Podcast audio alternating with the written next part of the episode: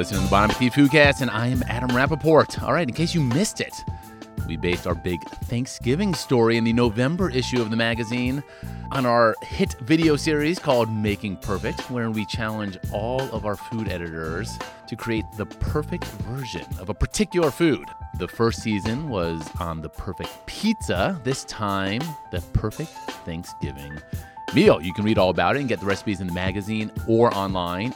You can watch the entire series on YouTube, or if you got a smart TV like Apple TV or Roku or whatever, you can watch it on there. Uh, and today we're bringing it to you on the podcast. I chat with every editor or team of editors about the dish they were assigned, and we run through each of them in about 10 minute installments. Uh, we're talking turkey, mashed potatoes, gravy, cranberry sauce, stuffing, sides, and pie. All of them perfect. Before we get started, I want to tell you about a cool promotion we've got going on. Uh, this holiday season, for the first time, Bon Appetit featured all of our Test Kitchen editors on not one but eight magazine covers for the November issue. And to celebrate this one of a kind feat, we partnered with eBay for Charity and No Kid Hungry to create a special custom box set of all eight magazines signed by each Test Kitchen chef. The issues fit into a one of a kind, custom designed slipcover. And to sweeten things even more, we're throwing in a homemade pie for your holiday celebration made with love by the Test Kitchen team. Uh, the best news all proceeds will be donated to No Kid Hungry, one of our favorite charities. To bid, visit ebay.com slash bon appetit before November 24th. And now, here's your annual giant Thanksgiving Foodcast episode.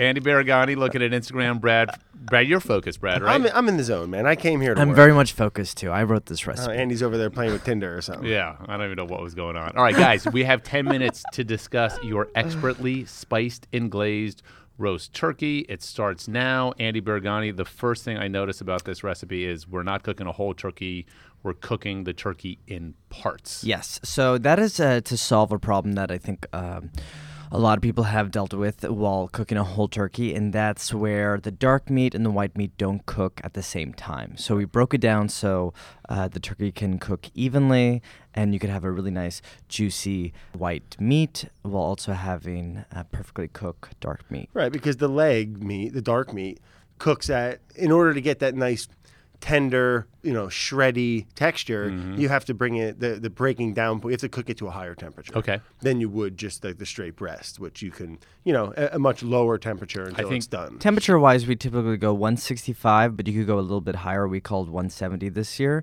And then with the breast, we take it to 150. So two different temperatures. And so that all makes sense. The the challenge though is how do we get the turkey into parts? That's the easiest part. It's a giant chicken. So you can it's a giant It is. It's a, it's the same anatomy as a chicken for the most part. You know, if you can, if you're comfortable breaking down a chicken, it's almost easier. I'm not. I'm not doing this. okay. Well, then wherever you you can bring it into your favorite a good butcher shop or someone who maybe you know, or you have a friend that knows how to do it. Bring it in. I'll do it for you. Or you know, I think if, even if you went to if you bought your turkey at a Whole Foods, if you Yeah. went over to them and say, hey, listen, guys, can you break it down to me into like the same way you would Yeah, so you got two options. You can either go to a if if if you happen to live near a butcher shop, whether traditional or one of those new school artisanal butcher shops, they'll do it for you. Perhaps the, the counter, if you're at a good grocery store, they could very well do it. Or you could do it yourself. Or we should make a video. I mean, Andy will break one down. We were and we'll put it on that, YouTube. yeah. And then if you have any questions, you, sh- you can just watch it. It might not be the most appetizing video. But educational. Yeah, that's In- true. All right, in, so in- in this case, we broke it into uh, the crown the, uh, with uh, the two breasts attached, the uh, legs, drumstick, and thighs attached, and then the wings. the wings. Then so you got into parts for optimal cooking. Let's talk seasoning in terms of dry brine, wet brine, etc. Sure. Well, we got, you know we got on the phone with a food scientist, a, a lovely lady named Rosemary Trout. Yes, it's her Love real her. name. It's the best name in the world. And um, we got to talking a little bit about brines and rubs and what actually is going on. So all your seasonings, like all your big aromatics, you know, your peppercorns, your sugar, none of that is going to penetrate through the cell walls of the meat except for salt. Salt will. Hmm. So we Not even sugar. Not even hmm. sugar. It's, a, it's the molecules of salt are small enough to pass through the cell walls, which Look at you, science. what we learned from Rosemary is that applying the salt right onto it, letting it sit over, you know, we asked her, do we do a wet brine or this, you know, the dry rub, dry brine technique? And we just didn't see any benefits uh, across the board of a wet brine. It's harder to store. It's messy. Yeah. You're, you know, when you take it out of the brine, then you need to air dry it because you don't want to go throw, you know, a wet, soggy bird Ugh. in the oven. The wet brine kind of prevents the bird from getting that kind of beautiful brown, deep golden, crisp skin. Yeah, It's really just more crispy steps. and brittle almost. Compared to a dry brine, which actually you kind of get a head start by kind of drying out the skin on the, uh, the exterior. So, what's in the dry rub? Do you remember, Andy? Yes, we have a mixture of diamond cr- crystal kosher salt, uh, light brown sugar, uh, onion powder, uh, paprika, smoked paprika, black peppercorns, pink peppercorns, Oh Jesus! uh, and I believe we are miss and garlic powder. And you look, he he reeled it off without looking, by the way. And just one just one note in terms. Of, I know we always make this point, but in recipes, the amount of salt called for recipe depends on the type of salt you're using. Correct? Yes. So typically, if you're using uh, Morton's, you would almost use like half the amount. In this, Iodized or Morton's kosher? kosher? Mo- Morton's kosher. Okay. So in this case, we call for half a cup diamond crystal or a quarter cup plus one and a half teaspoons Morton. Yeah, it's a crystal Okay. size difference. Awesome. That's good to know. Okay, so so you got the rub on overnight in the fridge. What else I think is really interesting? We're not doing like a big traditional roasting pan. Right. You guys are doing it on a sheet tray with a like a cookie cooling rack Yep. set into the sheet mm-hmm. tray. So mm-hmm. I learned this trick from one of our favorite food stylists, Susie Theodorou. She gave me this tip last year. I did it with my turkey last year, where when you do a kind of high walled roasting pan, you're preventing part of the legs specifically to get browned properly. So that's hmm. why she uses a wire rack set in a rim baking sheet so that it's fully exposed. Sitting in a, something deep, same like if you tried to sear something, you're trapping steam a little bit. It seems Yeah. silly because it's not that, even if it was just four inches, but you're exposing things to steam. Okay, so this often. so not only is it getting that heat pen- beneath the Underneath. chicken parts, chicken, giant chicken, turkey parts because it's on a wire rack, but it's also the, the there's no sides to the sheet tray, so it's not getting caught in there. Exactly. Okay, so in parts, dry rub, really seasoned, rack, sheet tray. Do we do the thing where we turn up the oven, then we turn it down, or vice versa? Or Yeah. Yeah, we turned it up. We started uh, at 425 just so it could get some nice color in the beginning. Uh, not too long. Uh, we went for about like I think 30 minutes Yeah, total. but it does pick up some browning. So we Yes. jumpstart that, we get a nice color coat on it, and then we drop the temperature to what was it, three, 300. And finish it there, a little lower, slower. and that like- all depends on how big of a bird you have will dictate the total cooking time. Correct? Yeah, Of but course. ideally we call for a 12 to 14 pound bird. If you go a l- bigger than that, you will. It'll probably be a little difficult to fit all the parts on one sheet tray. So if you go a l- more than let's say 14, 15 pounds, you might Might have to need to. use Yeah. two. And then I don't know if we we certainly touched down on the video. I don't know if it made it into the the written text of the recipe, but same way with with a steak. You know how you you pull your meat out and you let it sit at room temp for mm-hmm. an hour. You want you want to temper it. You want to bring your bird up to temp too. Okay, so so take it out of the fridge, let it sit on the counter for an hour. at least At least, we, At I think we did it for two hours. Okay. Yeah, two to three hours is the sweet spot. Question. You mentioned you want the breasts at 150, the dark meat at 170. Does that mean they finish at different times cooking? So we've tested. I don't even know how many times we tested this it recipe. It was kind of a miracle. We, we were concerned that like, all right, is everything because we don't want to pull things out at different times. That's kind mm-hmm. of annoying. But the way it cooked, broken down in pieces, the breast got to where it needed and the leg got to where it needed at kind of the same time. Wow, because the breast is larger, perhaps. And Yep. the- Yeah. But and and so then when they're done at about the same time, how long do you remember for a 12 to 14 pound bird total cooking Uh, time? for uh, for a whole bird. yeah, in this no in this way when you broke it down for this recipe. This way, we started for I think it went 425 for 30 minutes, and then it took uh, another 50 to 70 minutes. Okay, so but it's shorter than doing a whole bird Yes. on its own.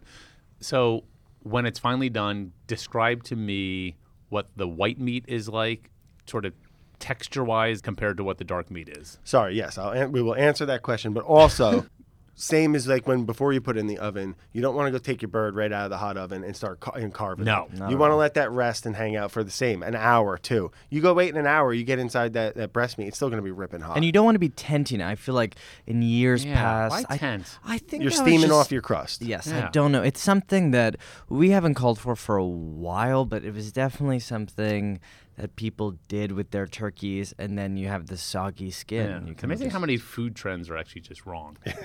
and we won't stop there, I guess. okay, so yeah, so talk yeah. about the, the what what you liked so much about the finished product. Well, not to go, you know, tooting our own horn, but everyone that tried the breast said it was some of the best turkey they ever had. It was perfectly seasoned, and like that's where we, and juicy. It was just like exploding with, with moisture, which is fantastic. When, and part of that is letting it rest and letting that juice recede Yep, back into the hundred percent. Yeah. And you know, if you just rub some salt on it, let it hang out for an hour, and then roast it, the outside, just like when my my mom makes turkey, uh, the outside is salty and flavorful and nice, but inside is just kind of Ah, bland turkey. When you back to rosemary trout and the food and food scientist information, getting that salt to penetrate all the way down to the bone is just going to make every bite like perfectly seasoned. And Okay. it just makes for a, a way better end product. And then let talk to me about the dark meat because a lot of times when I've had whole roasted turkey, the dark meat can be kind of stringy or undercooked or just So, like not satisfying. I kind of wanted a, a, where the white meat is like really nice and you could slice it and it's juicy and moist. With the dark meat, I wanted to be almost like shreddable, like Yeah. where you Yes. didn't even need a knife. You could just, with a fork, you could just pull down on the drumstick and the meat would just uh, tear away from the bone. Because when you get all what- those, So what happened? That's exactly what happened. because like Almost confit style. Exactly, because you got all that connective tissue, all those little like, ligaments and stuff. And if it's a little not quite fall apart, not you know, I mean, I don't want to touch it and it falls Yeah. apart. But if you can't like shred it with a fork, it's just not.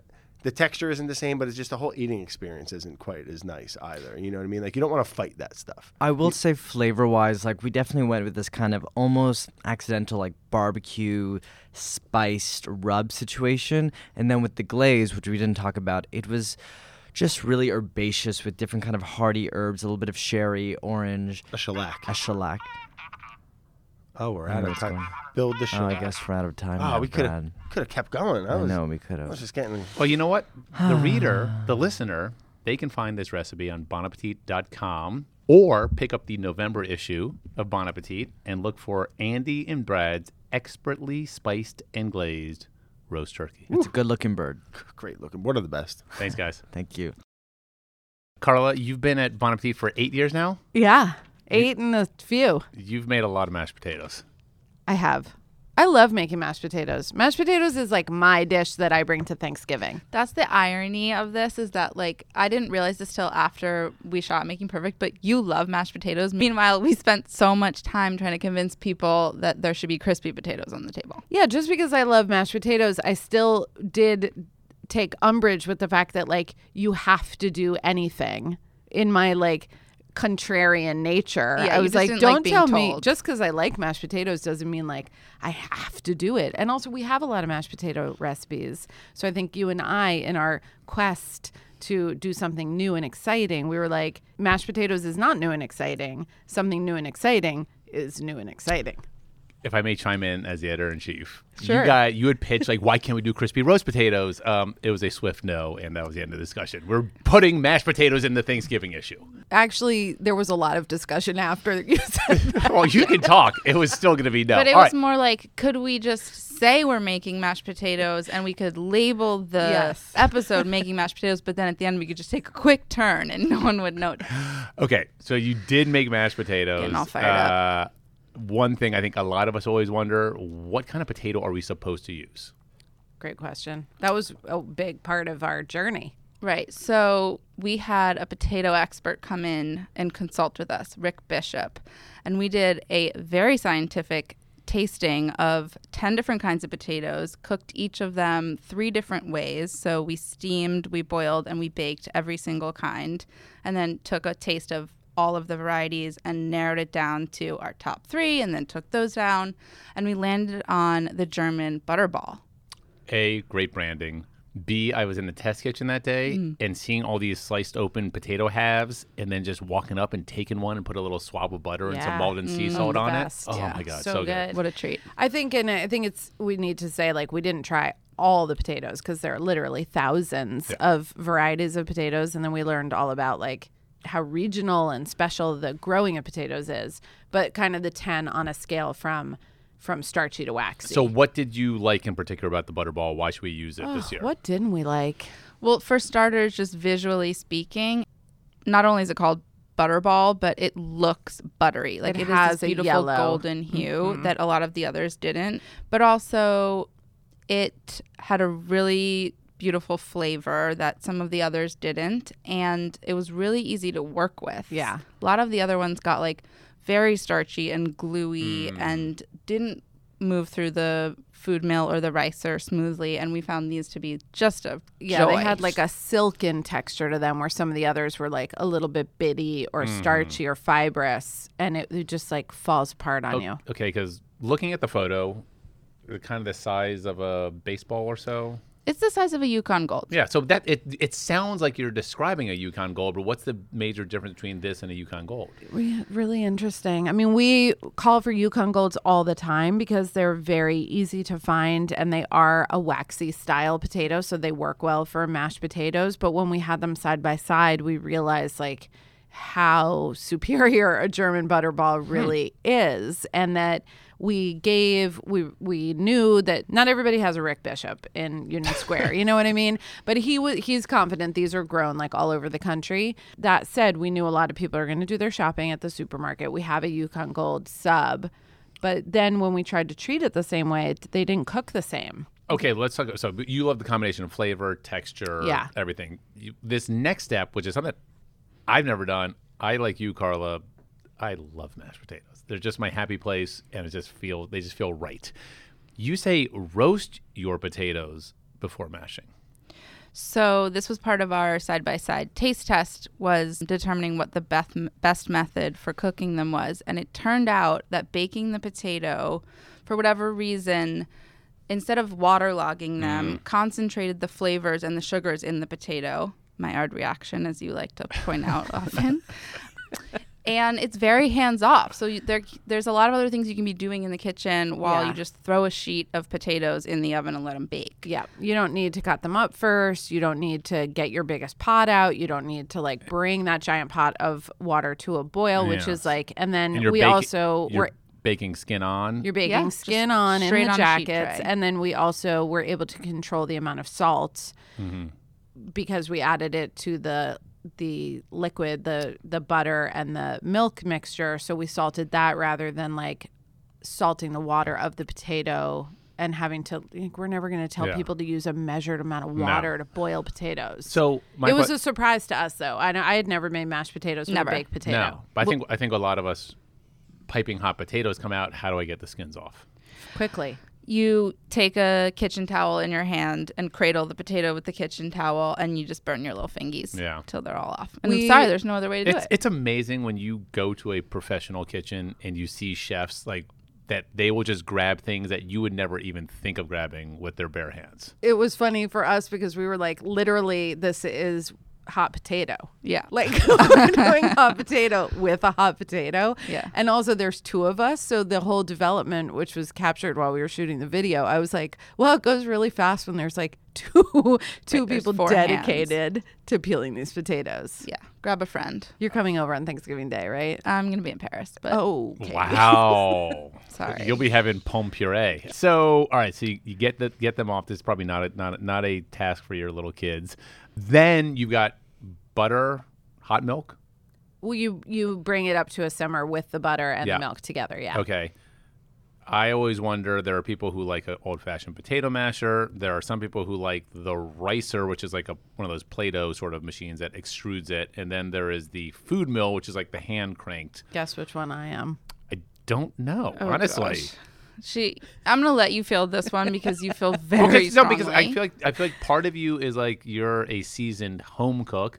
Part of you is that you used to work with Rocco DiSpirito at you was it Union Pacific? Uh-huh. Yeah. Yeah. So you and did you work at Montrachet? Yeah. Oh my God, you're going way back. Um, so you have very classic restaurant training. So I don't I don't know. I love a food mill, and I Ah, okay. specifically love my food mill. However, we made sure that you could mash, you could rice, or you could food mill as part of development, and they all they all work. It just is like, and we talk about it in the magazine. Like on, I think our head note was like on the continuum from you know deliciously mashed to like unbearably silky. You've got mashing with a masher.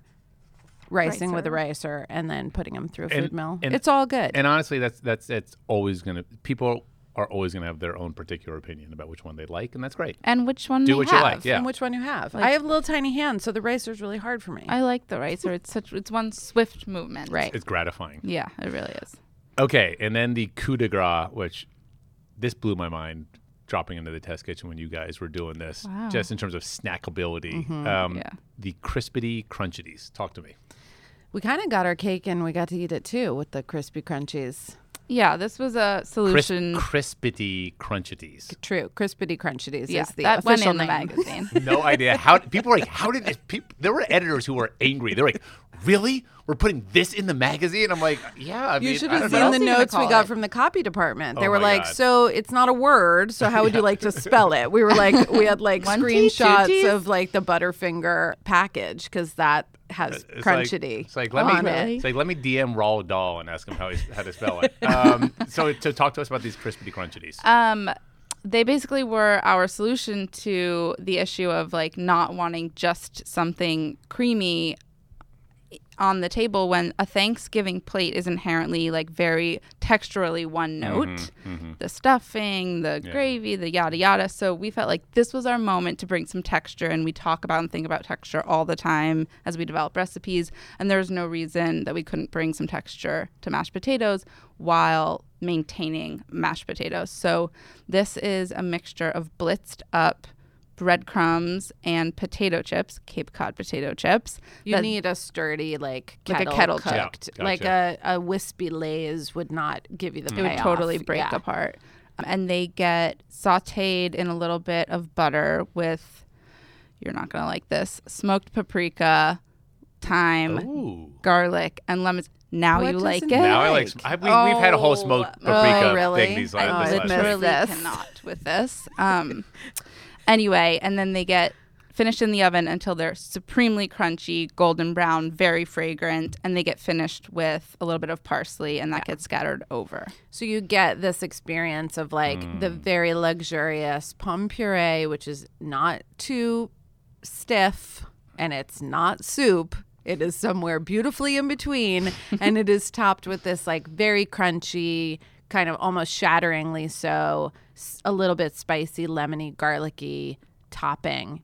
And then when you put the gravy over it, then you get the crispy gonzagi. Ah. It's just a really mm. great situation. I, d- I do love the addition of fresh parsley into the crispity crunchities because it, mm-hmm. gives, it gives that little bright hit of freshness. We God, also so good. engineered this to be 100% make ahead. So you could make the the mashed potatoes, you could make the crispity crunchities, you could make them on Monday or Tuesday. You just can't let people will snack on the crispity crunchies. You have to lock ta- 'em up. You got to lock them Or up. Or you make a double batch. yeah. Oh, oh double Oh, batch. I an mean, I think they're great on a lot of things. Yeah. And people are making them right now.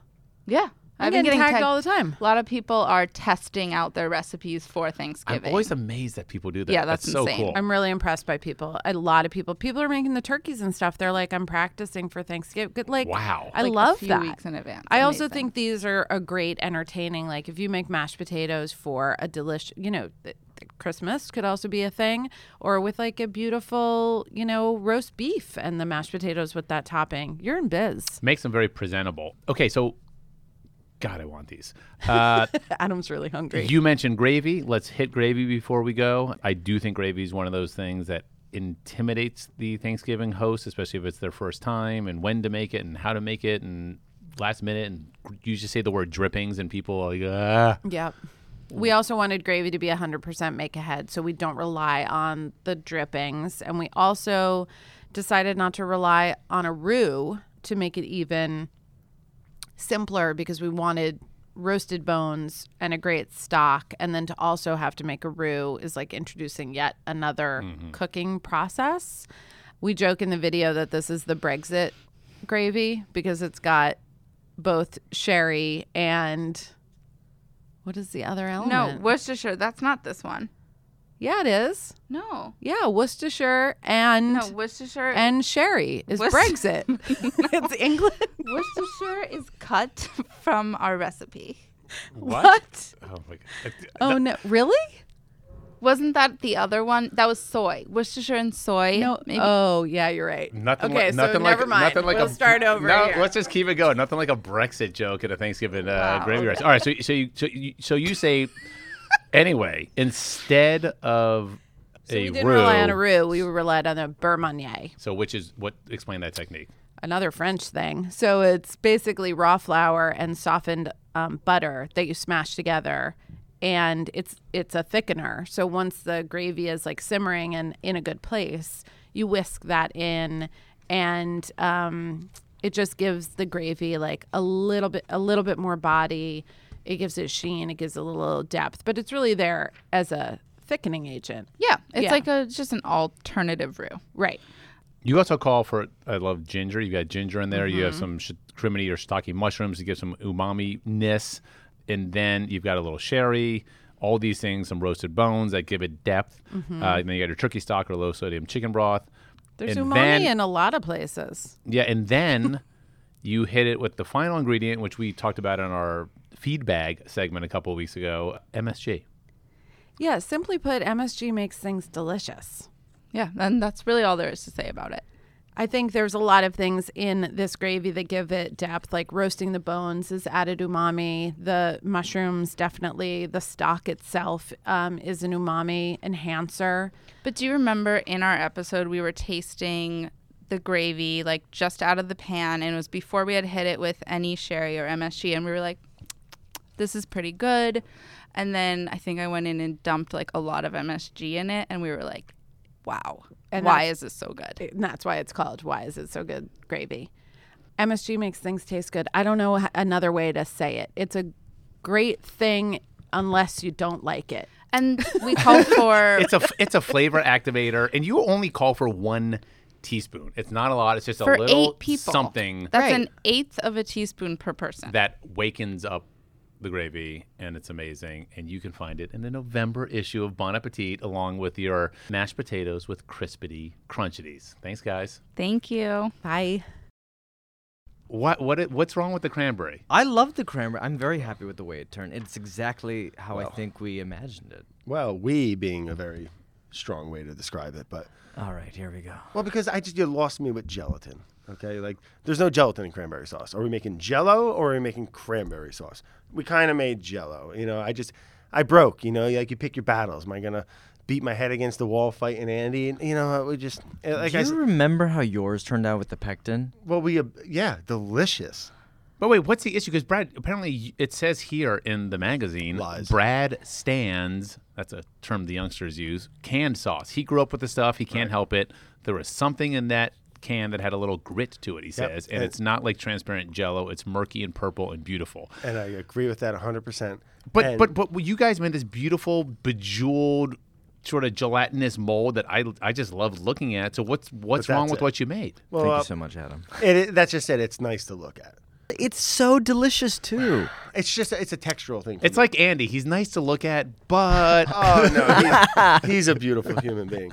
But like you know, listen, it's fine. I'm, I'm all jokes aside. It, it's it is a delicious sauce, but it's just it doesn't have what I love about canned like ocean spray cranberry sauce in a can. That that Okay, that then go buy a Smooth. Will- canned sauce. Where this is something different. Can, uh, let's just. Can you explain what it is?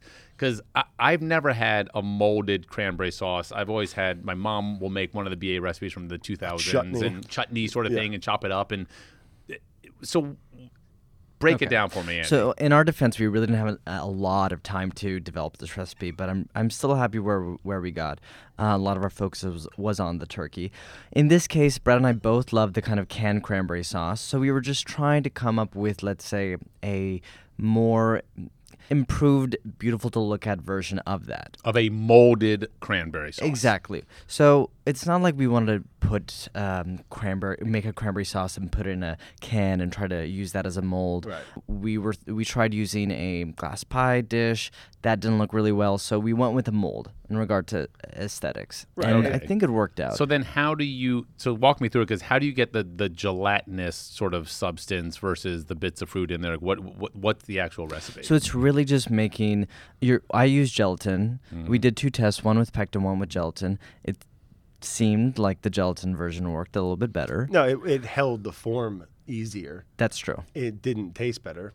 And I think, and like when you go get a canned cranberry sauce, there isn't gelatin in it. That's it's, true. It's a natural pectin. They don't even add pectin. He's we were going to add some, and everyone loved the flavor of it. We just, it's all really Beggs' fault. Um, she got into his head about making like a Bundt pan and with gelatin, and you know, like it's it's a delicious sauce, but it's just it's to me we. Lo- um, I just I you know I broke you know they, they Andy broke me and I, I gave up the fight and then we just combined forces to make a really good gelled cranberry. It's a very streamlined recipe. Really, what you're doing is dissolving gelatin into water, and then you're just making cranberry sauce. Which what we did here was combining cranberries, uh, some bay leaves, crushed cardamom, lightly spiced, Little some sugar. sugar, and then we used water and I think what else did we use? Some kind of oh, uh, we used unsweetened cranberry juice or water. Okay, so the, and the That cranberry juice help give the, the liquid, which then turns into like the gelatin like Exactly. Jello so, structure. So we cooked it down slightly, and then we mixed it with the gelatin,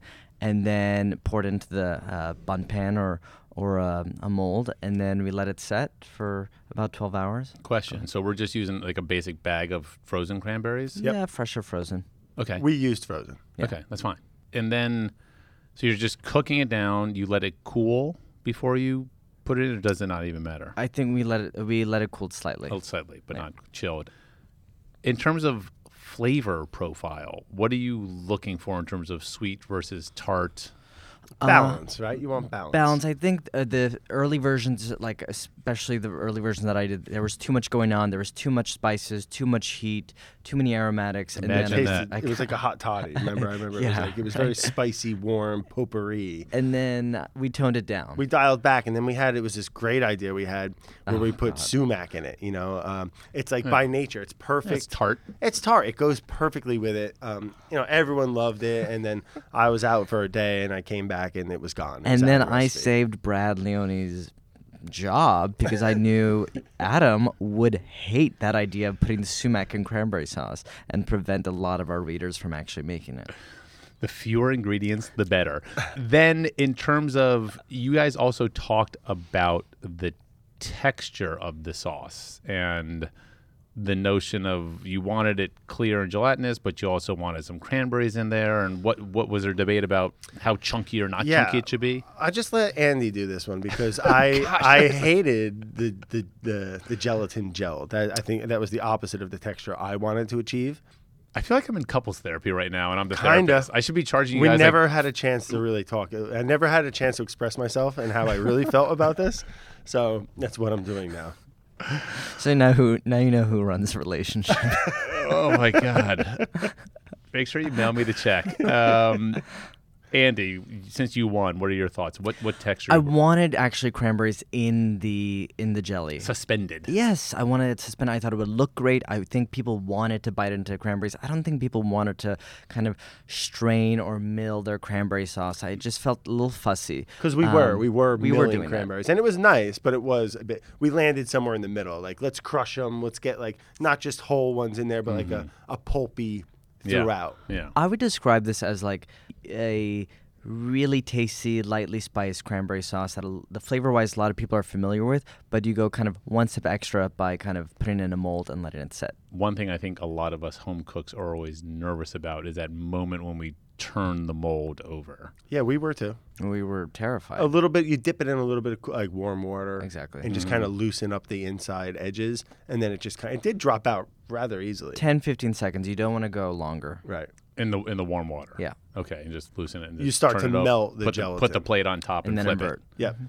Looks great. One last thing, I love. This is at least photographically speaking, and that counts for a lot when you're in a magazine. But those those like sugared cranberries Yeah. And the orange and the orange rind, Yeah. orange rind, orange strips, whatever, atop. The, That was kind of last mold. minute uh, on Little us. last we minute played garnish. around. It was uh, initially I was doing kind of just like orange sugar of just microplaning orange zest and then mixing that with sugar. But uh, it was like this It needed something orange else. sugar dust, and then I was like, no, you want strips, and then you wanted like whole cranberries dusted in sugar. candied So we played around a little bit. then you have to wet the cranberries or something to get the sugar exactly. to adhere. Yeah. And so then you just place those atop. You have the strips. You have this glistening mold, which I think is beautiful. Brad. It is beautiful. It is very nice to look at. And with that, your time is up, gentlemen. Andy Baragani, Brad Leone, thanks for coming. Thank you guys. Thank you. I'm sure. we'll sure send you a check next week. This will be my last one, I'm sure. Christina Chaey, are you ready to talk Thanksgiving sides? I'm so ready. I brought the copy with my own face on it. I brought the copy with your own face on it too. you can get them, meanwhile, on sale now on, on the newsstands, folks. The Bon Appetit Thanksgiving issue. Do you know Uh, how white my teeth are not in real life? Like if I look at my teeth on here, I'm just like, wow. I was literally just texting someone now. there was that big piece on Condé Nast in New York Magazine this week, and there's a caricature of me along with the other editors. And people are like, "Oh my god, did you like your caricature?" I'm like, "I wish my teeth were that white in real life. Like my teeth look so amazing in this caricature." Like, I thought you would appreciate that your caricature was the only one that was clearly on Instagram I was using a phone. in this modern age. Yeah. Okay, we have two dishes that you and Claire Saffitz developed for our big Thanksgiving Making Perfect video series slash magazine article. Which one do you want to talk about first? I want to talk about the salad. Is it a salad? It's definitely a salad. Okay. Okay, so I guess to ta- to explain the salad, I feel like I have to explain the philosophy that we took for both of our side dishes, which was that they had to meet two different criteria. One is that they needed to be different enough because since they're both sides, they need to earn their spot at the table. Oh, There's be- no because like you know there's gonna be turkey, you know there's gonna be mashed potatoes, no you know there's gonna be stuffing. no one's gonna be mad about like a just okay gravy Yeah. or turkey or whatever. But I think for for a side to truly belong on the table, it needs to bring another element, something special, something like texturally different, or you know, flavor wise, like a bit more complex and interesting than you would normally find. I like that. table. Yeah, because you're like you could choose a million different sides. Why do you why, why this one? But then they're called sides for a reason. You don't want them to steal the show and you don't want them to monopolize your prep day. So we designed these sides to be um, mostly done in advance so that, like, come Thanksgiving, you're not really freaking out because you need all this space or time to prepare a salad, which is just, you know, it's not the point. Because you're already freaking out about something else. Yeah. So, salad. I actually really, I'm looking at this photo closely for the first time right now. It looks really good It's called a squash and radicchio salad with pecans. with pecans. This is a I say pecans. yeah hearty salad, big salad. Like how would you, so? Let's let, tell us what's in it. How did it come come, come to be? Yeah, I- I'm looking at this photo right now. I realize it's kind of hard to tell how large it actually is. It's enormous. I think we ended up doing it for, oh, yeah, eight to 10. So it has a couple of elements that are all important for a salad that you want to make ahead. Number one, we chose a really sturdy chicory. So we, we chose radicchio, which is just a really great lettuce for uh, making a salad in advance because it, it just is a lettuce that refuses to wilt. It's I- really sturdy. You can dress it. You can have the salad fully dressed and on the table an hour before you eat, and it will still be perfect. Seriously? Mm-hmm. Oh wow, did not know that. I also love radicchio because it's just beautiful looking. The color. It's totally beautiful. I can see. I mean, I think in the recipe we call for radicchio, but I can see in the photo you also have some Castelfranco, which is those pale green ones that are speckled with purple. Those are those are like designer ones. Yeah, really yeah, yeah. But you have a mix. So a mix of sort of uh, bitterish, hearty lettuces. Oh yes, and the fact that they're bitter is nice too because that's not a flavor that you're really going to find anywhere else. But then what you and Claire did so nicely is that you did really, I think, dynamic job balancing that bitterness with sweet-ish elements, but not going too sweet. Right. So this salad has all the major components. It has something bitter, it has something sweet, both in the roasted squash, cutest squash of all time, the 898. We're getting to that. Sweet Asian pear, which also provides like a fresh element. Can I ask? So, uh, pears always somewhat elude me in terms of like what can I use? Any type of pear, or you said Asian pear? Is that interchangeable? It's a good question. I th- I would say if you can find an Asian pear, it's nice because it's texturally so different from a normal from a Bartlett or a Bosc or a an Anjou pear. It's crunchy. Yeah, It brings this other element that nice that crispness to the salad. yeah, whereas a normal pear is just kind of soft and mushy. It would still be delicious flavor wise, but I would encourage you to All right, so Asian Seek out pear the Asian for pear. texture. You also have the nuts in there. Oh yes. I'm still thinking about the episode on nuts, which I enjoyed so much. Oh, the podcast Yes. episode with Sarah Jampel the other week. Yes, her first timer. so good. And I don't remember if she touched on this, but one other really great way to use nuts, in addition to toasting them and sprinkling them on stuff like this salad, is to blend them into things like salad dressings.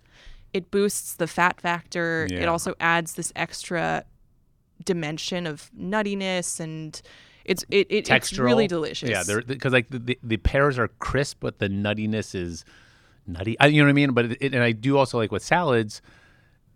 And I think Sarah and I talked about this. You know, if you don't have something like avocado in the salad, it's nice to have some nuts to lend to bring a, a fat element in there that is not in the form of like bacon or something. Right. And in the original version of this salad, we made a pretty standard vinaigrette, which had some citrus juice and mustard and extra virgin olive oil, a little maple. And there was something that was just like not quite there in terms of the richness factor. Mm-hmm. And that's where we got the idea to blend some pecans into the dressing. So you got pecans, you got a sweetish dressing Pecans. with maple syrup. You have the crisp pear. You also have what I love, a bit of Piave. Piave cheese, or I'm just going to go out and buy Parmesan. But that saltiness, that sharpness to the to the salad. But what you touched on, which I think the is it fair to say that the star of the salad is squash? I would say so. I mean, what we originally wanted to do that you told us later we couldn't do was roast the squash in halves and then arrange them, kind of tuck them into the lettuce leaves on the platter so that each person could have, you know, maybe a half a squash or it was just visually so beautiful. And then you said no. It's like this is a side dish, and, and first of all, they, they were literally each person getting half a squash on their plates. You already have six other things on your plate. Okay, but the whole squash fit. is legitimately the size of your palm. But still, that's really big. That's not a salad. That's like a squash with greens. So I was just saying, like, can we just minimize the size of the squash so it is more of a salad? Well, I think the squash breeders are working on that as we speak. Okay, let's talk about Next Thanksgiving. Okay, per, you but you used a particular type of squash. Can you talk about that for us, please? Yes. So you might be familiar with the honey nut, which my dad just bought from Trader Joe's for the first time the other weekend. He was Mm. very excited about them. So the honey nut you can think about as like a, a mini butternut, Okay. but a, a more highly concentrated version of a butternut. The 898 is sort of the next gen honey nut. It's even smaller and even more concentrated in its flavor. And it was bred by this guy who is like part vegetable breeder, part mad scientist type. I, I love this guy. His name's Michael Mazourek. And he works very closely with Dan Barber of Blue Hill Stone Barns to create these new breeds of vegetables that are specifically bred to have certain qualities. Like, for example, the main difference between the 898 and the honey nut is that the 898 is a little bit sweeter, but also it can last, like, you can store it for much longer than a honey nut, which has a really thin skin that apparently makes it susceptible to going bad in cold storage hmm. over the winter. So they wanted something that was just as delicious as the honey nut, but that could kind of last through that storage. But do we period. roast this one skin on still? skin on still So, and so it's not it's not that much thicker that you can't eat the skin. Yeah, it doesn't make it unpleasantly Yeah. thick to eat. You can't you can't really notice it. I think as you're eating it. What do you think of the name? Yeah, I think the name's like a little little confusing. I've just been I've just been subbing in random area codes as I've referred to this squash because sometimes I just can't remember the name. Um, the 201, the uh, 646. Okay, so we get all this together. You have the roasted squash, the nuts, the cheese, the pear, the bitter lettuces, little sprinkling of uh, parsley afterwards. And you think you and you can dress this a little bit ahead of time, and the flavors just kind of meld together and become one. Yeah, I would say if you're going to do it ahead, you can dress the radicchio certainly, and then you can plate it and the squash. I would say wait until just before serving to toss to slice and toss the pears in lemon juice because otherwise they'll go brown. Exactly. And um, maybe your parsley too, so that it won't wilt. Yeah, end. But Uh, everything else is really sturdy. So yeah, I would just say this. I love this salad. I know I had issues with the sizing of the of the squash, but I did. I love the symphony of flavors that is the squash and radicchio salad with pecans. I don't think you've ever told me that to my face. Okay, but you have two sides you and Claire developed. What's the other one? The other one is, uh, it's really good, but the road to getting there was really convoluted, which you might expect from the pairing of me and Claire. Yes. So You're both very particular. yes, so these are roasted Brussels sprouts.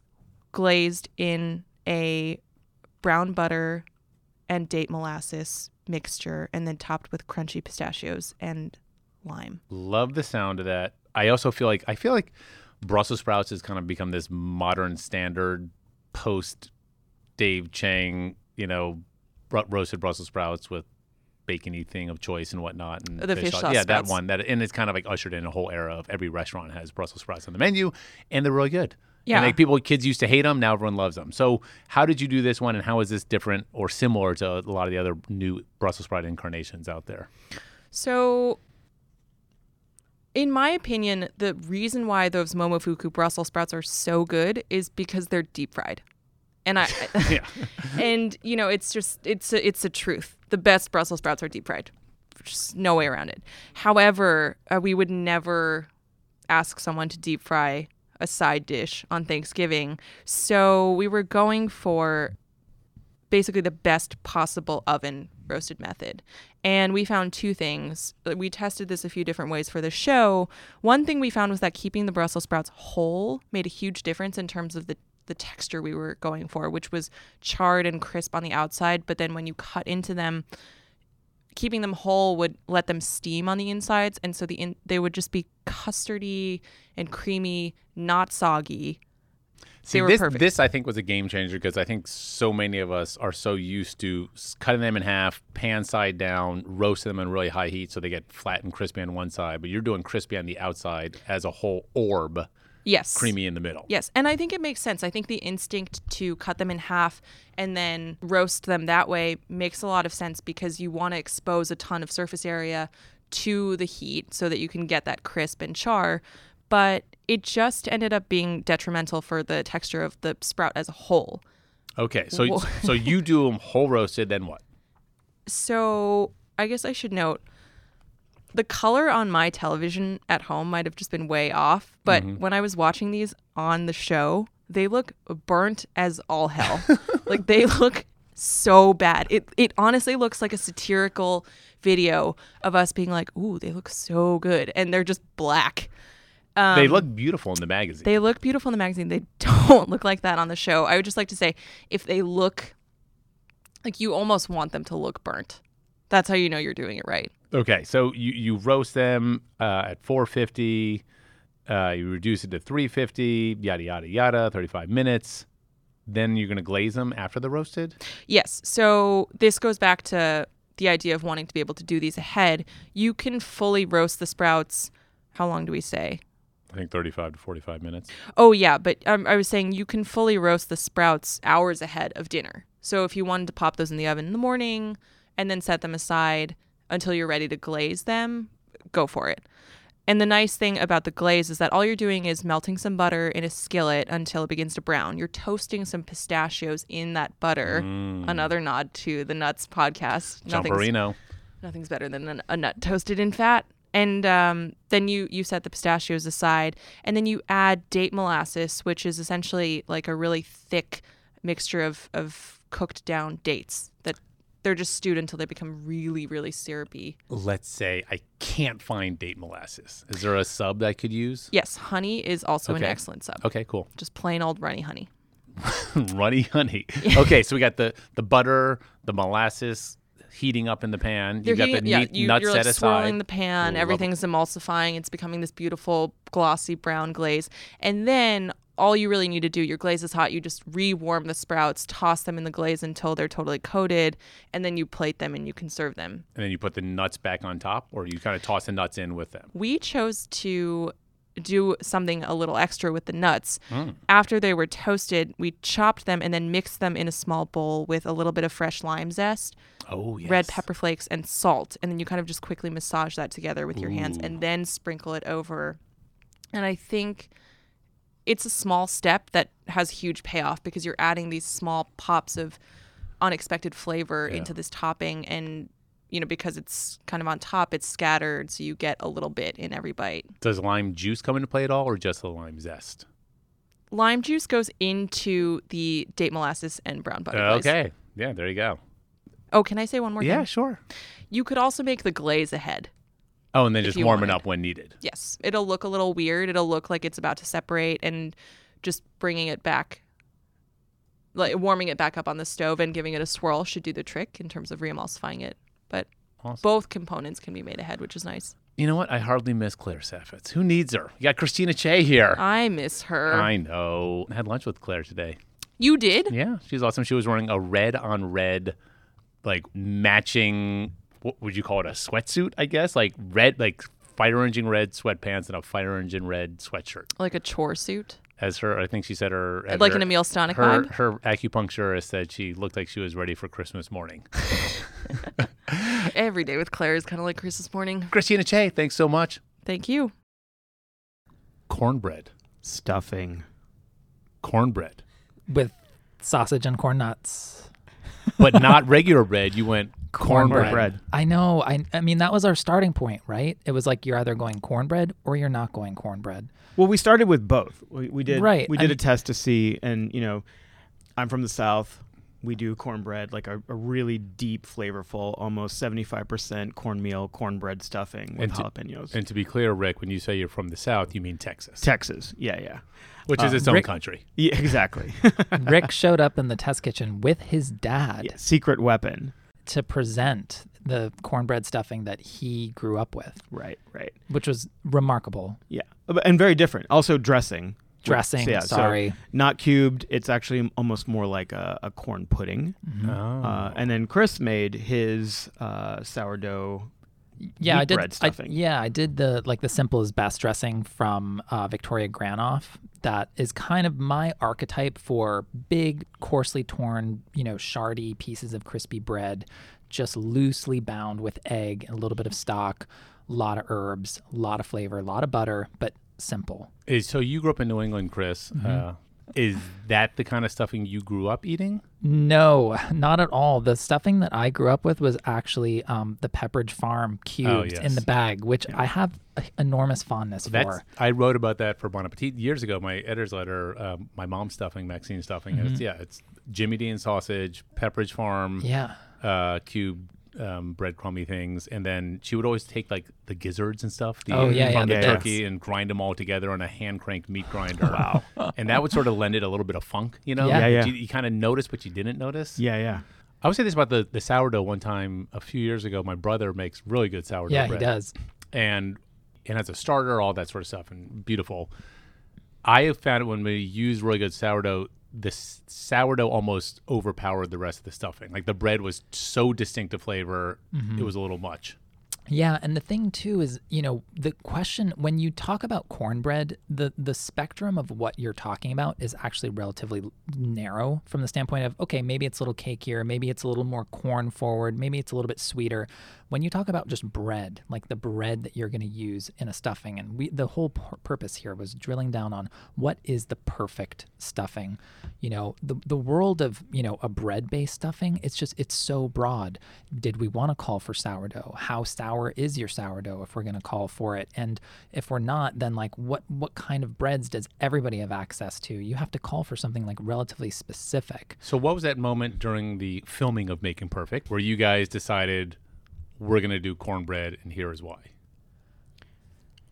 Well, we were at the board, and I love that that bold flavor, and and we I we found that with the corn, I mean, you can you can add so much other flavors to it. You know, you can make it spicy. you can right? push you can push the the limits. I think with uh, with wheat based bread, um, there's a point where it just it, all of your other flavorings take over the bread, and you- Exactly. and you, lose it. But the corn can stand up to it. And we we had a moment where we made four different types of stuffing. Yeah. with like different treatments of the cornbread and also uh, combinations of, of cornbread and, and wheat bread. Wow. Yeah. So walk walk us through this recipe, starting with the cornbread itself, and you make the case for making your own cornbread perhaps a day or so before. Yeah. yeah. Does this cornbread lean sweet? Does it lean cakey? Does it lean sort of crunchy? Like what? How do you describe this cornbread? Way more corn forward. So And savory. Yeah, and savory. So Rick has one that he kind of grew up with that we used in our development, but we found that um, Molly's co- buttermilk cornbread from a couple years ago is a great sub because it is 50-50 wheat flour and cornmeal. And that's on bonappetit.com. It is buttermilk cornbread. Okay. Yep, exactly. It's a great starting point. So you've got your cornbread. Do you want it to get a little stale, or can you use it? For, you know, sometimes you hear that with with stuffing. Toasted. To- Yeah, oh, so we're- you we're toast it. So you toasting it. cube it and then toast it. Cube it and exactly. toast it, we yeah. we like being deliberate about how dry it gets. You So know, what do you and do? how so much you, color you cut you it into cubes, throw it on a sheet tray get. Mhm, exactly. and just let it go. for Yep. how long? Like what temp? It says. I should go to the recipe. I'm looking Yeah. at the photo. The recipe's on a separate page. All right. So you toast it to get it nice and crunchy. 325. 325 for 40 to 50 minutes. All right. And Yeah. then, then and then what's the next step? So then the next step is basically then you're just preparing all of your aromatics. So you're cooking out your breakfast sausage and taking that out. Your butter is getting melted. We went with a full two sticks. Yes. Rick really pushed the envelope in all categories here. I think it's the most butter we've ever put in a stuffing or dressing. Sorry, Rick. Ever. I mean, the argument for a lot of butter is besides just butter, but why? Why in this case? Well, again, the, the cornbread takes it. You know, it, it can absorb a lot more liquid, a lot more fat. Um, and because you have that corn flavor, it really wants a lot of unctuousness. It wants a lot of that, that brown butter. And Balance. as you're, you know, it, it was actually sort of arresting for me too to see two sticks of butter melted with all of these veg and the, the sausage. But as it starts to brown, you get that really, really nice, nutty, caramelly flavor. Oh, so Um, you, you bring it to a brown point where you can really smell it, kind of. you don't have to. Nec- you're not necessarily browning it per se, Mm-hmm. but um, as it cooks with everything, it starts to brown Okay. with all the other. I, I, if I hadn't been there, Rick, you probably would have gone with three sticks. Let's face it. I mean, probably yeah. So you got onions, you got celery, of course, some garlic, which is nice. Okay, before we get to your secret ingredient, uh, you call for three and a half cups of turkey stock or low sodium chicken broth. I have always found when making stuffing, always err on the side of putting more stock than you think. yes. Because as it bakes off, it's going to evaporate, and you'd rather have a moist stuffing than a dry stuffing. Yeah. 100%. completely it'll just soak it up i mean you really you have to be a little bit patient you know when you're kind of have your your stock and your egg mixture just let it let it you know keep tossing just let it absorb it all And it's also, I think, a, a good argument for making homemade stock, whether it's turkey stock or other poultry stock, just having that dark amber gelatinous stock in the fridge, um, and that really imparts a beautiful flavor to the stuffing. completely Um, all right, so breakfast sausage, love that. Let me ask you this: if if you're not gonna, if you don't want to put sausage in, is there? Do you need to do anything to sort of amp up the flavor in another way? not really No. I mean there's there this is like flavor town There's a lot of usa stuff in there, yeah. yeah. there's there's a lot going on And there's also so many other things on the plate, right? oh Right. yeah Yeah, yeah. yeah Okay, so all right, you got the, the breakfast sausage, you got some stock, you got a little heat, but then there's one other element. so this was the thing this is we wanted to we wanted to go beyond corn we wanted Right. to make it co- like corn forward in, in a way that Corntastic. corn Corntastic. corntastic in a way that like even if you were buying a store bought cornbread that most of which you know lean a little bit sweet and a little cakier this would put it over the top Yeah, and it's it's kind of amazing actually. The corn nuts are. Wait, that's a secret. that's, that's that a is secret re- that was the reveal that, That come on wait i thought you were gonna build up to it i was handing on, it off the to you man Come on, Rick. All right, so Let's sec- go back. Secret ingredient: corn nuts. corn nuts. Literally store bought corn nuts. Store bought corn nuts. Yeah, you like the kind you get at the gas station. Yeah. They are amazing. It's the same corn that is used in hominy. It's the same corn that's used in corn tortillas. It just has a really, really intense nutty flavor. And we found that when we added it, when we you know we pulverized it, we added it to the aromatics with the brown butter.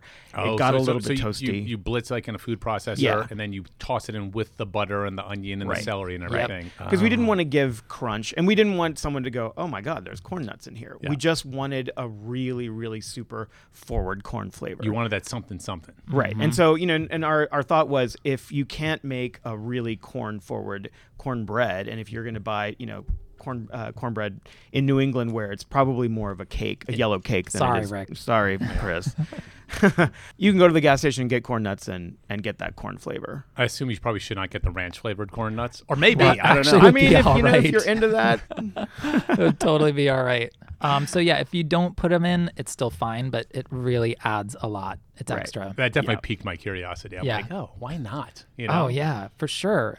Okay, so you got me very excited for this. Uh, the corn nuts, the cornbread, the breakfast sausage, the two sticks of butter. Yes. What is not to like? You can find this recipe, cornbread stuffing with sausage and corn nuts, in the November issue of Bon Appetit, or you can go online to bonappetit.com. Thanks, guys. Thank, thank you. you Brad Leone, welcome to the pod. Thank you for having me. Always a pleasure. Uh, I'm starting a timer right now. You have 10 minutes to discuss yours and Claire's pecan rye pumpkin pie. Go. Okay. Um, yeah, I think it's a. I was very happy with it. It's a fantastic combination. The way we kind of developed it, it was like I grew up and love pumpkin pie on Thanksgiving. There was always pumpkin pie. In fact, I got in trouble when I was young for eating so much of it. You know, it was just like I love pumpkin pie. What do you mean you got in trouble? I would eat too much of it. You know, like it would there would be like a three quarters of a pie left, and I would. It, It'd be in the middle, like all night. I'd just keep Oh, walking over, leftovers. and Yeah, I would yeah. just be uh, cutting little slivers. And I then lo- next thing you know, your mom wakes up in the morning. There's no more pie left. Like I, I, oh, I would no, I never did that. I was always leave one little sliver. Oh, that's even worse. That's know. the most obnoxious thing. no, it's called consideration. Um, Okay, so you're a pumpkin pie guy. Yeah. Claire. no, she is too. But like what we were getting, what I was getting at, and where we kind of talked about was when we were at the round table with everyone, like where you grew up, really. Like how I was nostalgic for pumpkin pie. Some people are like, it's not Thanksgiving without pecan pie. Yeah. You know, so I never really had a pecan pie that I loved all that much. Sometimes they're just way too sweet. I was like, why don't we just make a little hybrid? Why do we need to just have like let's Or a pie bread. a pie. That's why you're the boss. So we made a pie bread and a pie bread. That don't sound right. No, pie bread. a pie bread, pie, pie bread, pie bread. and I was like, well, why don't we like dot the top can be like a nice candied kind of pecan riddled in, pushed into the to the normal custardy um, pumpkin filling, and it was kind of a home run. Okay, know? so I love the sound of this because I do love pecan pie, but I find it sometimes that wobbly gelatinous stuff in the middle is just too much of that. Yeah. So all right, we're gonna go from top down with this pie. So Yeah. let's talk about that candied pecan sort of stuff. How did you guys make that? So it was just like you know, you, you added we added a little sugar. I believe we added some maple syrup, um, and it was just a little tossy kind of coat glaze thing. And then we, uh, you know, you, we toasted them first, and then did that, and then you just I think we baked them a little. I don't, Brad. You made this recipe. Why are you asking me what you did? Well, because it was a while ago, and when we were shooting, it was such a rush. We had the way that it was such a crazy day. We were shooting and making the pie, developing it. Meanwhile, that evening we had to go to Denver to to to put it into a pie eating competition, which we did not place in. Um, but that's okay, you know. Um, there was a lot of really good pies there. So so all right. So you got the the you toasted the nuts first Yep. and then tossed them. Yeah, we so we toasted them, tossed them in this little. I think it was like egg whites with some maple syrup, uh, just like a little glazy, Little sugar, yeah, yeah. So you kind of glaze them. Yeah, a little little candied them, and then we baked them a little just to make them nice, and they would set up. And then when they cooled, they were like you know, candied and like crackly, and they were nice. And were- butter. You forgot butter and brown sugar also. butter and brown sugar. Yeah, yeah. And Do we um, need to start this podcast over? No, no. I, you know, I could pull up. We're cutting into my time here. Okay, so you- all right, so I'm going to read right here. The heavenly toasted pecan topping is candied with brown sugar, butter, maple syrup, and salt. Always got to have a little bit of salt in there. Mm-hmm. So you get that those nicely beautiful toasted nutty pecans in this nice candy topping. You've got that set aside, ready to go. Yep. Talk to me. I'm always somewhat underwhelmed by a traditional pumpkin pie. How Mm. did you guys judge up the the custard, the filling for this one? Well, I mean, we kind of we, Not much. not much, you know. I mean, we we flirted with the idea of getting pumpkins or a, a squash or something and Never roasting works. it. It's just never as good. I don't want to say never. It's just for the amount of work that goes into doing it. Man, Libby's Libby's in a can just is not. It's not bad. I mean, they make it's a good product. They The- did the hard work. The nice thing about Libby's is how consistent it is, oh, and Oh, yeah. it's not watery. So a lot of times, if you're using a fresh squash or pumpkin, yeah, you get it's watery, it's stringy. This is like smooth and pureed. Or made of sweet potato. A lot of the canned Yeah. ones are cut with. It's Yeah. not just straight pumpkin. And Libby's as, is. And as my mom said, you never want like pumpkin pie filling. You don't want like the seasoned with the allspice and stuff. Just Right. pure pumpkin. Just to remind you, Brad, reading from the magazine, Claire and Brad began with classic Libby's pumpkin pie recipe straight off the label. From there, Right. they upped the eggs Okay. for a richer custard, DIY'd their own pumpkin spice mix, and swapped in heavy cream for the evaporated milk. and that was just give it a bitter texture and the yolk same with the yolk and the cream. It was just like why not? You know it just kind of made sense to make a smoother more you know that like s- not set like a gel but like a set custardy kind of thing. The last thing you want in a pumpkin pie is when you slice it and it droops down. Ugh, it needs to hold a slice Yeah. otherwise Is uh, is it fair to say that the addition of the heavy cream and the extra eggs was, was that all Claire's idea? Yeah, pro- probably. I mean, I don't really make pies that often, you know. I think, she, yeah, it was probably. I mean, we were she was kind of taking charge a little bit for sure. She'll do know? that. Yeah, and like you know, a couple of my ideas stuck, and some of them she threw out. You know, but that's that's what happens sometimes when you cook with folks. Is it fair to say there's pie people and not pie people? Yeah, for sure. I mean, I am a pie person. I just You just said don't- you don't make pies. No, I don't make them, but I'm a pie person. Like I'll take a slice of pie over a slice of cake any You're day. trying to have it both ways. You're trying to have it both ways with the pecan Yep. and the pumpkin. Yep. You're trying to say you're a pie person, but you don't make. Pu- oh gosh. yeah, difficult to sell. You know what you also forgot, Brad?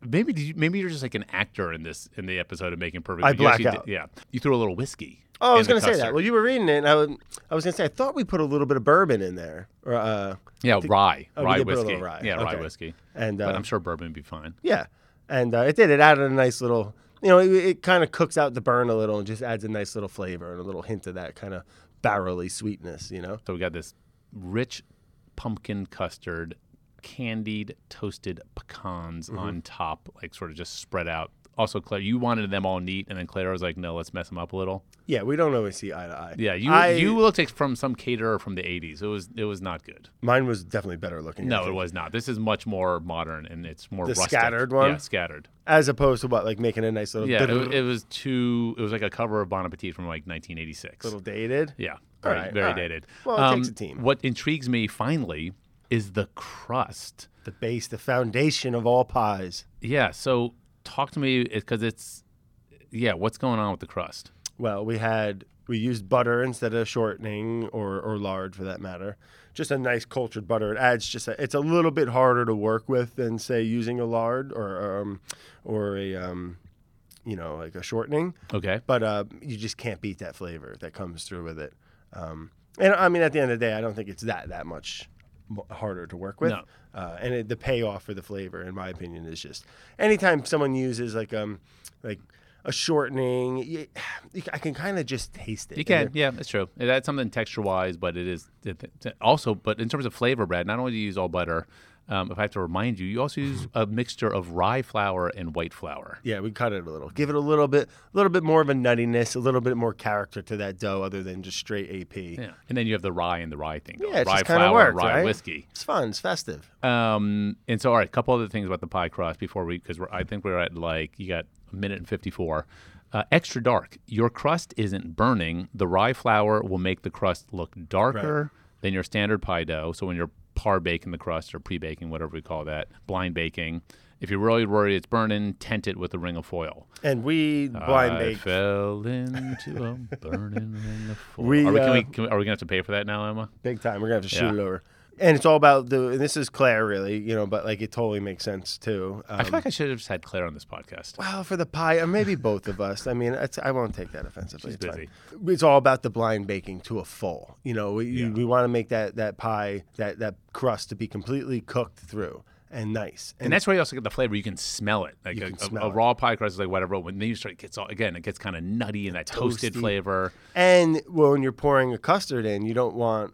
You, the last thing you want is a soggy bottom. You know, but can I remind you how you avoid that soggy bottom? Yeah.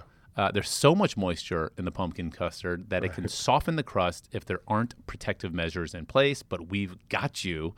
The egg wash Yep. added during the blind bake serves as a moisture fighting barrier, Right. a, a seal tight guarantee that the bottom crust won't get That's right. mushy. That's tr- that's like a sealant, like all weather right? sealant. Exactly. So we just put a nice little egg, you know, egg coating on there. It cooks on. It makes a nice kind of, like you said, a sealant, a nice protective barrier, uh, the first line of defense, and um, it kind of, pre- you know, it prevents it. So you get a nice consistency of the crust throughout, but then also you have that nice custard on top without getting into that soggy, mushy, no fun zone. Do you think your parents are going to like this at the uh, family Thanksgiving? in Yeah, I mean, I, I don't know if they'll go ahead and put pecans on it, but there'll be a pumpkin pie there for sure. well, if you make the pie, they, it'll. What was that? Time's up. Brad Leone, thanks so much. Ah, I feel like we were just getting. I need ten minutes just to warm up. We're done.